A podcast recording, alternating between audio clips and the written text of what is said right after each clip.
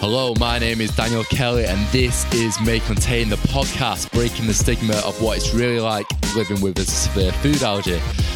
I have lived with a peanut allergy since I was five, so I'll be talking about the different situations I've come across over the last 20 years living with food allergy, whether that's dating, going out with your friends, living abroad. Hopefully, give you guys like a really good insight into what it's like living with food allergy. Hello and welcome back to another episode of May Contain. So I'm super excited about this episode. I'm joined by Matt Foster, who's an ex-Olympian swimmer, eight-time world record holder. So it was amazing, obviously, to get him on the podcast. But the reason I really wanted to kind of get him on the podcast is his good friend Ross, who was also an athlete, died because of severe peanut allergy. And Matt was with him throughout the whole kind of allergic reaction and rushing to hospital. So I thought it was really interesting to kind of get Matt's like insight and story of what happened. And I've also want to kind of take this opportunity as well to say thank you so much for everyone who supported the podcast and May Contain because without the support of you guys, I wouldn't be able to get these amazing guests on the podcast. And it's been incredible to kind of get all these guests, which I would never thought I would have on the podcast and actually like speak to them. And the podcast has started off as like me and like a few mates talking about allergies. So obviously seven, eight months later to kind of get all these like incredible guests, honestly, it is like overwhelming. And like I said, I won't be in the place I am right now if it wasn't for the support of you guys. So thank you so much. And I was going to say, if you're new to the May Contain podcast, make sure to hit subscribe so you don't miss out on any future episodes. And if you do get a chance to write me a review at the end of the podcast episode, honestly, I really appreciate it. Let's get to the podcast. I'm joined by Matt Foster, and I think everyone around the UK would have known Matt, um, obviously being the eight time world record holder. But for anyone outside the UK, could you do a bit of an introduction to who you are, Matt? Uh, my name is Mark Foster.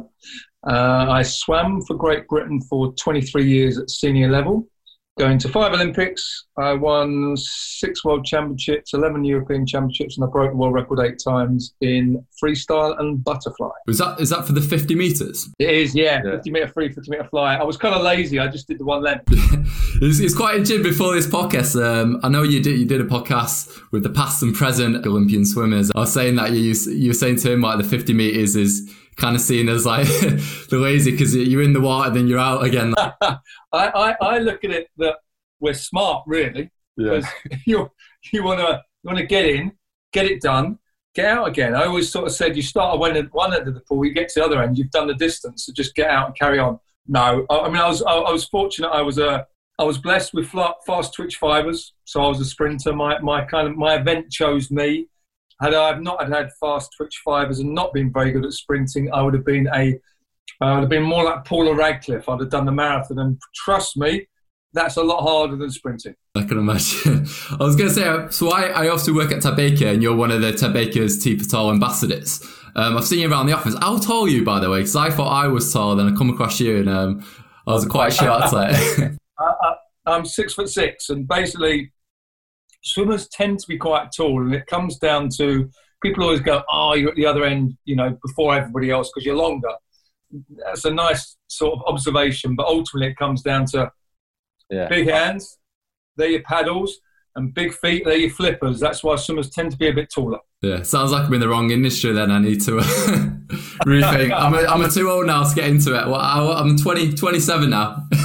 How tall are you? I'm six three. Like. Yeah, I was say, so, yeah. height helps for swimming. It'd be like yeah. basketball. It's sort yeah. of like, but gymnastics is not. We're not very good being tall at gymnastics. And I was going to say, I've, I've seen you around um, Ted Baker office. The kind of reason I really want to get you on the podcast. Obviously, unfortunately, your friend Ross Bailey, who's a good friend of yours, unfortunately died from an anaphylactic shock, which yeah we'll get into in a second. But I've kind of seen you around the office and I've been wanting to grab you. So thank you so much for kind of coming on the podcast today to kind of share your story. Before we kind of get onto the kind of the story, kind of in detail of what what happened, what happened to Ross Bailey. How how did you meet Ross? Um, I trained down in at the University of Bath. Um, so the University of Bath built a Olympic swimming pool. They built an Olympic running track. They had some great sport facilities down there. Um, so my coach was employed by the University of Bath. So I went with him down to Bath. We had some of the best facilities in the world. Uh, and then our team, our group that I used to train with, was some of the, the best swimmers in the world. So uh, I, I, I, landed there, started swimming, started training, and then the the because they had the, the running track there, there was a, a, a great athletics club there, which had Colin Jackson was the, the main face. And there were some other athletes there, and Ross Bailey was one of those athletes who was going to be the next, he was touted as the next Colin Jackson, the next uh, great British hurdling sensation. So um, I obviously swam in the pool, and then just above the pool was where the, the gym was, and then okay. outside was the running track. So whenever I went in the gym, I'd always see the athletes in there, and of course, because it's a, a, small knit community of sports people, we used to hang out together. So yeah. that's how I got to meet him. And uh, I knew Colin already, so obviously being Colin's friend, Ross was his training partner. We just all hang out together. Quite close to the like community, like you said, like everyone kind of like gets to know each other during that time. Yeah. And did you mention did did he live with his brother as well? Was his brother an athlete as well, Chris? Chris was not down in Bath. I think oh, he probably lived with his brother up in Scotland. When he came to Bath, he shared a house with Colin. Uh, who else was in the house? Tatum Nelson, who, oh. who, who was also an up and coming athlete, and then also down there was Allison Curbishley and a couple of other athletes. So, no, I, I, I, his brother wasn't down in Bath, so they sort of Colin shared a house with with Ross and Tatum. I lived nearby. I had a couple of swimmers in my house. So outside of training, because of course athletes, you know, spend four or five hours training a day. The rest of the time, we sort of hung out together and was just yeah, uh, yeah. Mates, yeah, yeah, just like hang around like a few beers. And would you, would you both training? Was it for the European Junior Championships at the time? Is that what you're training towards? Didn't really hang out and have a few beers, beers though, because we're professional athletes, from them. Okay, just water then. no, we were. I, I, was training at the time. It was. It was not long before the Athens Olympics. Two, actually, it was. Uh, yeah, Athens Olympics was coming up in 2004. Um, but every year we have a major championship, so World Championships, Commonwealth Games, and everything else. And for, for Ross was sort of making the step from junior into senior. I think his best time was about 13.4 for 100 hurdles, and Colin was running sort of 13 flat, 12.9. So he, he wasn't far off yeah. breaking through on the international scene. And uh, he was just such a lovely bloke. Yeah. Just such a nice. It was just nice to be around. Kind of read online and what people have kind of mentioned, like you said, everyone was like, "Is amazing boat to be around." And um, so Ross had a, a severe peanut allergy. You, did he did did he kind of mention that at the at the time or because I think uh, as well back in the 90s it wasn't that really common was it for people to have these like severe allergies? Um, I, I, would heard the odd story around people that have died through anaphylactic shock. You know you read it in the paper but you don't feel it or really you not become really aware of it because you don't know anyone that's that's got the the um, allergy. Yeah. And when I trained with Ross I didn't know he had a nut allergy um, Colin did because Colin had been training with him before, where Ross had had a uh, an incident where he'd had something with a nut in it. But he literally for and, actually this day this happened. Colin was on the phone to me, and he's you know we were all kind of joking and chatting, and uh, I didn't know until this this point when it started happening that Ross had a problem with nuts. Um, so I wasn't aware of his allergy. I wasn't aware what to do uh, and Colin was sort of it was it was all very uh, it was very jovial, very banter, but at the same time, you don't realise the severity. You don't realise um, that from such a small thing, such a bad thing can happen. And I mean, I'll talk you through it. I was going to say, sorry, as, as well, like. Um, it's so interesting you kind of talk about like the, the banter side of it because I had my friend on the podcast the other day and he, he said you just as a kid growing up, like when you're 16, 17, you, you joke about having these allergies, but I think a lot of time, like, like you said, like people don't realize the, the kind of seriousness or the consequences. And I think it's only recently, like, with it being kind of in the forefront in the news, people now are kind of taking notice about the severities of these allergies. Yeah, and, and it's really, I mean, I do a lot of a lot of charity work around um, cancer and there's lots of cancers as we know. And um, I, I, go to a lot of uh, events where I play golf. Surprise, surprise. Uh, a lot of fundraising charity events where they're raising money for people that have either died of cancer, trying to find a cure for cancer, and all these other things. But for a long period of time, I never knew anyone that had been affected by cancer. So I was turning up and going to these events, but not really feeling it in, in, in, in my heart because it, it had never impacted me personally through friends or family. Um, and this was a thing with, with, with Ross with his with his with his allergy. I didn't get. I didn't get that something like that. You know, even like someone with a bee sting, they can have an anaphylactic shock yeah. from a bee. I've been stung loads of times. I've been stung by nettles from bees and eating nuts, and you know, we, we all of us, unless you, you you're aware or you know you've got a problem, or friends of yours have a problem, you just carry on as normal. You carry on obliviously, ignorantly. I don't mean that in a bad way, but you you know, why would you think otherwise unless you knew otherwise? Yeah, absolutely. And I think like like I kind of mentioned, like my friend, the reason I kind of mentioned him was that he's two younger brothers later on in life got diagnosed with allergies as well.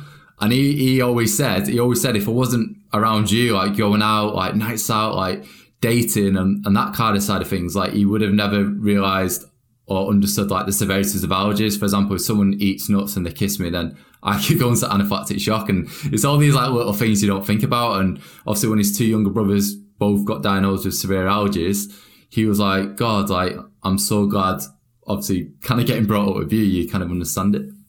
I, I do find it incredible because I, I, I, look at you there, and obviously, knowing Ross as I did, you see this uh, fit, young. You don't, you don't see. There's nothing on the outside that says that anything else is going on, and then you literally. That's what I say from a from a sandwich that Ross ate that had uh, sesame seed oil or, or, peanut butter oil in it from the from the sandwich that he ate. That from that, which was kind of hidden really, that then suddenly internally all these reactions can happen because yeah. you just think, well, you're fit, you're healthy. What you know, what's wrong with you? I can't see yeah. anything wrong.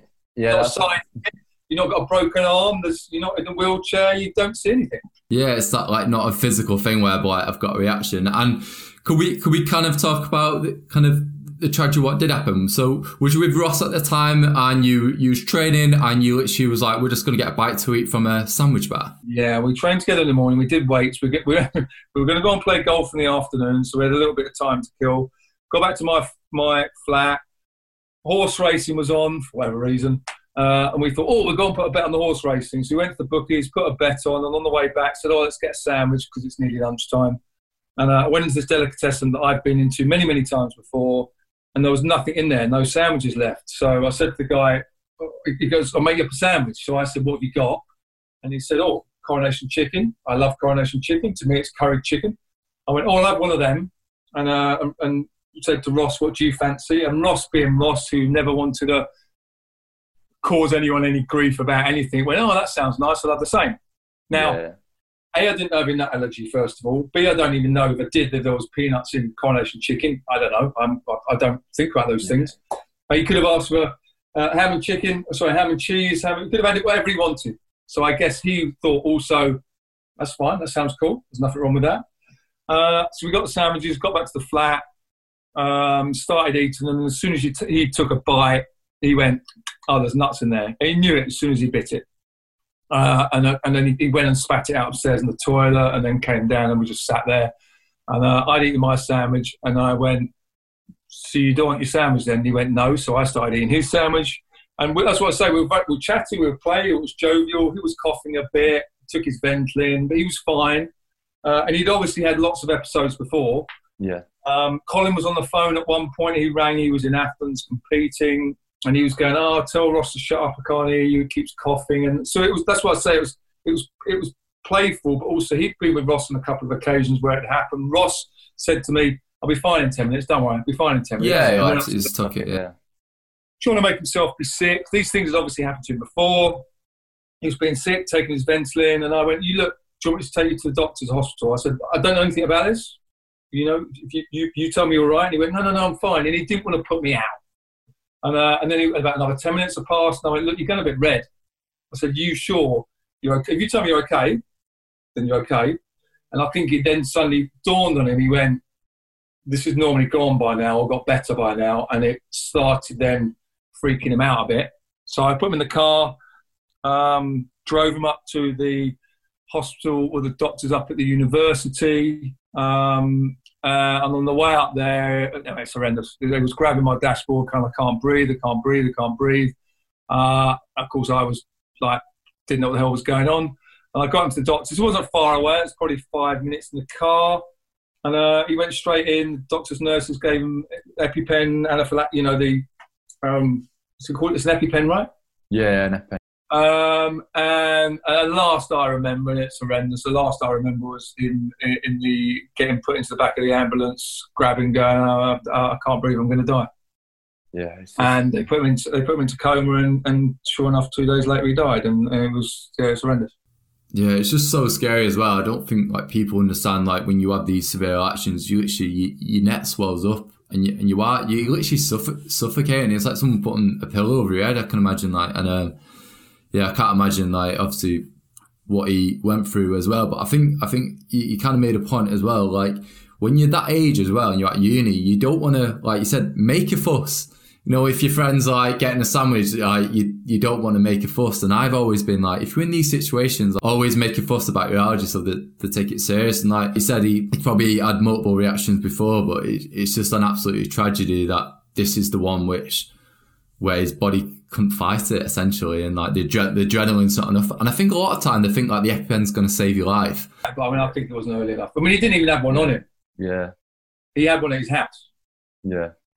Now I've got a friend that's that's got a peanut allergy that I see every now and again. Now he's EpiPen, he's always in his car, so his EpiPen's in his car. Yeah. But then even then, in the workplace, from his car to the office is maybe I don't know, 10, five ten minutes. But I, I, my whole thing was about doing the stuff for the anaphylaxis campaign was, and I know it's changed and we're a lot more aware nowadays. But in schools, having an EpiPen in every headmaster's office at work, having an EpiPen on each floor of a building, yeah. um, whatever it, wherever it is, whatever it be. Because I mean, it, it's a pen. It doesn't cost an awful lot, but it can save a life. Yeah, you're absolutely. Not yeah. Defibrillator. You're about a little a pen. Yeah. So um, it's that it's it's educating people, and, and I was educated in a in a shocking way because I, I knew nothing. I I, I, I um, and that's what I say. This my my mate who was 21 years of age, who was really really fit, um, energetic, you know, bouncy, and you, you, you, you physically you don't see anything on the outside. So I'm guessing um, something to do with your in your genes that your body reacts with something, yeah. and it makes you go into this shock. Yeah, it's scary. It's, it's, to do with like the, the protein in the in the in the nut, and um, yeah, it's it, like you said, it's petrifying because you don't know. You can meet someone like from the outside, you don't know if they've got an allergy just by looking at them, and like these things like unfortunately do tragically like I think kills twenty people a year. Like so it is it is something which is like a massive educational piece. And I think what you said as well about the EpiPen, it's so important to carry it everywhere. And a lot of young people don't carry it. So I think everything by speaking with yourself and speaking with all these other guests, it's just trying to educate people and, and, and, and to say to young kids or teenagers or whatever growing up with these allergies, like it's so important to carry it everywhere you go because you don't know the time when you might need it. Then. No, and it's also it's, it's, you mentioned you touched on it earlier. It's make a fuss in terms of you only eat three meals a day. You might be out with your mates for one meal. Well, nowadays there's so many. We cater for so many different dietary requirements from celiac, you know, gluten intolerant. Uh, you know, they they make you feel make you feel slightly unwell, but you don't tend to die of them like you do with you know nut allergies yeah. or these things. So it's kind of like, well, do you know what? for that one moment, I am going to make a fuss because it makes a difference between me living and dying. Yeah, absolutely. And um, it's been amazing to read. It's, it's quite interesting because before I kind of got a job um, at Ted Baker, obviously I, I knew about you, um, obviously not just being the Olympian swimmer, but also being the patron for the anaphylactic campaign. Was that was that something what happened um, a few years later where the, where you was like I could actually use my profile to kind of raise awareness about this issue and raise awareness about allergies? It was I was approached after uh, I mean the Ross's death. I went to the funeral. Um, I do a lot of work around charities. I'm patron of Well Child, which is you know for, for terminally ill kids about trying to find respite for them, nurses for them. Uh, I do a lot of stuff with Access Sport, Access and Sport in Areas, Sports Aid. Um, I'm involved in a lot of different charities, and I thought, well, what affected me more than anything in my life so far was Ross dying. So I was like, well, I know I don't have um, a nut allergy, but there are others out there that do have nut allergies. So I just thought, well, always try and help in an area that that I feel connected to, rather than a charity that. And I do help lots of other charities because yeah because I, I, I, can, but also try and one that you really really connect with, and you and you understand, and you've been affected by it. Yeah, and it, and, and it it was quite amazing to kind of kind of see as well because they kind of um, supported me from like um, such a young age as well, and it is a bit like um, it's a bit like um, a, a 360 really because um, obviously kind of recently become like one of the, the youth ambassadors for the charity, and like you said, it's amazing to speak with people like yourself, like the patrons of the charity, and to kind of it's amazing to see you obviously using your profile to kind of raise awareness about the, obviously the severities and um, obviously kind of share your experience what happened to Ross on a, a big platform, which I think is is great to, to kind of use that to educate people. Um, I was going to mention as well, like you. Um, I was, I mentioned just before the podcast, I was trying to find uh, videos yeah, of Who Wants to Be a Millionaire where you um, went on the show to raise the money for the anaphylaxis campaign. What, what what year was this? How, how many years ago was this now? Is this a while? Oh, yeah, it's a long time ago. I'm trying. I, I did I did Strictly Come Dancing in 2008. Uh, I think it was the year after or two years after because uh, I did Who Wants to Be a Millionaire with Heather Small, who is the lead singer of M People. Have you heard of that group? I'm You're not, very no, young. yeah. you can you can search out M People. They're very good music. Yeah. So I did it with her, and fortunately, she had her, her brains in that day, and uh, and we went quite a long way. I think we raised between us, we raised thirty two thousand. So I think sixteen thousand went to the anaphylaxis campaign. So um, yeah, no, it's one of these situations whereby I I was a very very I was a very good athlete swimmer. Uh, I got the opportunity to do Strictly Come Dancing, which raised my profile in what I call the real, the normal world, was, you a sports world. was you better a dancer or better on Who Wants to Be a Millionaire then? Who wants to be a millionaire? I showed you how bad I was at dancing. No, I, I, I, I was fortunate to get asked to do Strictly because I basically had this amazing, wonderful experience. And uh, if you say to anybody, whatever you're going to do, you get to be mentored or trained by a professional, then who who wouldn't da- who wouldn't sort of Yeah. dance at it, jump at it? So um, yeah, I was very um, I was very lucky. How did you get on the show? Did you go far then? I made it to halfway. That's I made it week week six. So I did a what did I do? I did a waltz, foxtrot. No, I didn't do a foxtrot. I did a waltz. I did a merengue. I did a um. God, I can't remember all the dances now. Samba, Yeah. paso doble. Um, yeah, I learnt lots of things that I would have never have learnt before. And like I say, I had a I had a professional dancer holding my hand literally all the time. Yeah, no, that's amazing. Like, I actually used to do. Um, it was quite. I actually used to dance as a kid. Actually, growing up, um, I think I started when I was twelve, and um, I, I used to do jazz, ballet, and modern. And the reason I did it was I was really bad at football. So um, I said, "Oh, Rio Ferdinand does ballet. It'd be you'd be good for you dribbling on the ball." So um, I ended up doing ballet. I ended up quitting jazz and modern and done ballet then up in, up until about seventeen, I think. Um, but yeah, I, I it's one of them. I always kind of I end I end up giving it up in the end, but it's one of the things I always wish I kind of carried on to kind of see where it took me. But To be fair, six, six foot three, you might be too big to be a bad. yeah, that's what I mean, jumping around everywhere. But I think as well when you see other people more passionate about you than it, it, it, it you kind of like, oh, is this the world or what I be in? And imagine like with swimming, when you see other people which are obsessed with it and so passionate, it kind of gives you that drive then to do better. I, I, I was fortunate that I was surrounded by people that were better than me.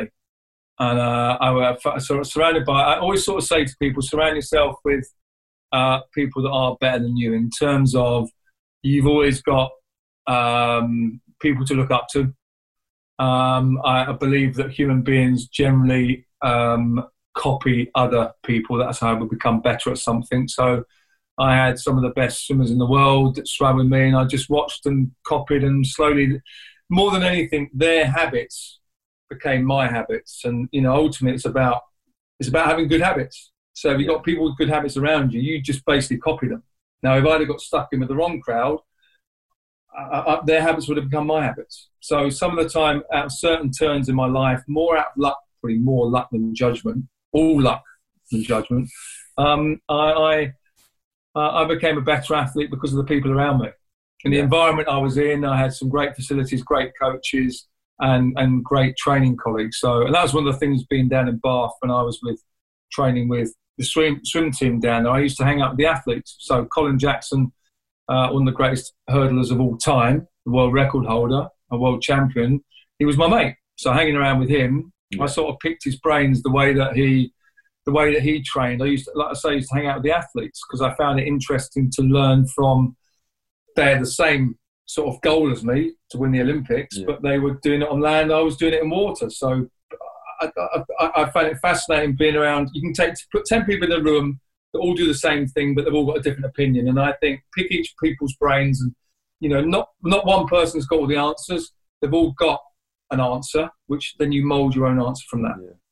It's quite interesting to see. I was I was listening to a podcast by Joe Rogan the other day, and he had Kevin Hart, and you see Kevin Hart as this a bit of a joker. Obviously, he's- a comedian, but he kind of talks about his journey and his story. How like you you've got to like share your experiences so you can move on the, the generation before you, so they can achieve what you've achieved. And he said, imagine there's three different doors and the first two doors lead you to nowhere, but the third door is success, then why why would you not share your experience and make sure that they always go to the third door every time?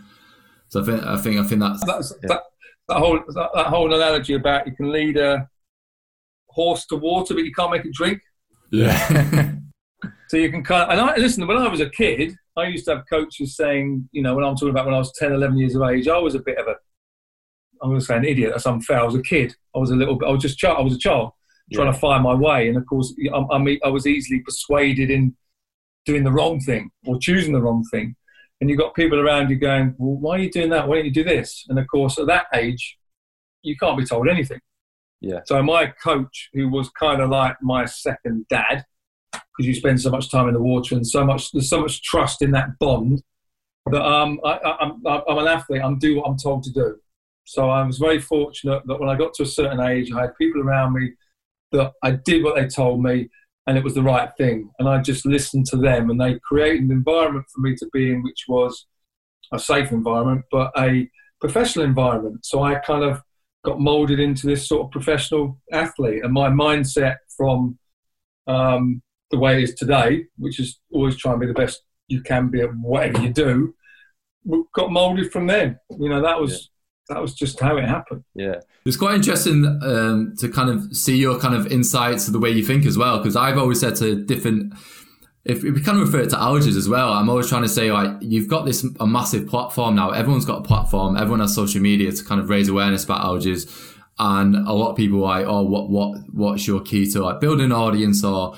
And I think, like you said, habit is so important. If you could be consistent with what you do every day, whether that's posting one piece of content which is going to bring value to someone's life, it's so important to get into them habits and stuff. And I think like um, I started reading a book the other day about habits because I think that's how successful people get to where they are. So you think that was such an important part of your success? Definitely, and it's about it's it's about creating good habits. And I think they say something it takes 65 days to create a habit or something. Now, um, all the what I do around what I know around food is only because Colin Jackson was one of the people who I used to watch him what he ate.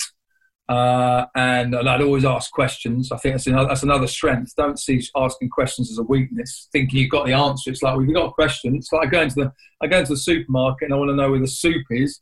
I'll ask someone where the soup is that knows where the soup is. I don't go looking around for half an hour trying to find the soup. Yeah. So if I don't know the answer, don't be afraid to ask the question. Uh, and from being around him, I learned a lot around food. So my habits with food are good. My habits with exercise are, are clearly good because that's what I did for a living. Um, the one thing that I could do better at is I could I could read more. Yeah. Got lots of books. I buy books. I go, yeah, yeah, yeah. I'll read that. I'll read that. But as a, as a kid, I was an athlete. I think because I wasn't very good at reading, so I have to force myself. Again, it's about creating a habit. Force myself and sit down and read and sort of nourish and educate Yeah. my brain. I might only do 20 minutes every morning, 20 minutes every evening, but it's better than no minutes. yeah. You know, That's what I I'm mean. I'm, I'm not a sit and read for, for two hours because I'm a. the reason why I was a good athlete is because I'm a doer. I, I like moving. I'm not. I don't like sitting. But then there's there's something to be said for finding the balance between the two. Yeah, I'm exactly the same. I really struggle to read, but I could listen to audibles or listen to a podcast. So I feel feel like ninety percent of my information is through Audible or through like um, a a podcast kind of thing. It's kind of finding what it is, what you can find it more easy to digest information really. Absolutely. We're all listen. We're all we're all work in progress. My hair, my hair's work in progress at the moment. Yeah, I was gonna say mine. I've had mine cut in about three months now. Look at it, it's dead short, eyes. So um, I'm, I'm, looking forward to an haircut after this isolation. I'll tell you that. I think that I think shaving the hair is probably the way forward, but I can't bring myself. I, I did used to do it when I swam, but I, Yeah. I look a little bit like a matchstick, so I'm not sure I should do it again. Yeah. Was you a bit faster then when you shaved it? Yeah, uh, well, it was either wear a swimming hat, shave your head. Yeah. So I didn't like wearing swimming hats, so I shaved my head. Yeah, no, I don't blame you. I just want to say thank you so much for kind of coming on the podcast today to kind of talk about like um, Ross's story and obviously the importance of always carrying the the EpiPen and um, and kind of raising awareness about the the status of allergies. And I thought it was quite insightful to learn a bit about yourself and kind of your success as well. So yeah, thank you so much for coming on the podcast. Pleasure. Thank you for having me. Yeah. Thank you so much for everyone listening to the episode today with Mark Foster. Hope you guys really enjoyed it. And if you're new to the May Contain podcast, make sure to hit subscribe so you don't miss out on any future episodes. Got some really exciting guests coming on over the next few weeks. So I'm excited to kind of share with you who them guests are. And yeah, thank you again for listening. And if you do get a chance to write me a review on iTunes, honestly, it means a lot. And hopefully more people can come across the podcast and listen to all these amazing guests. So yeah, thank you for listening and I'll see you guys soon. Bye.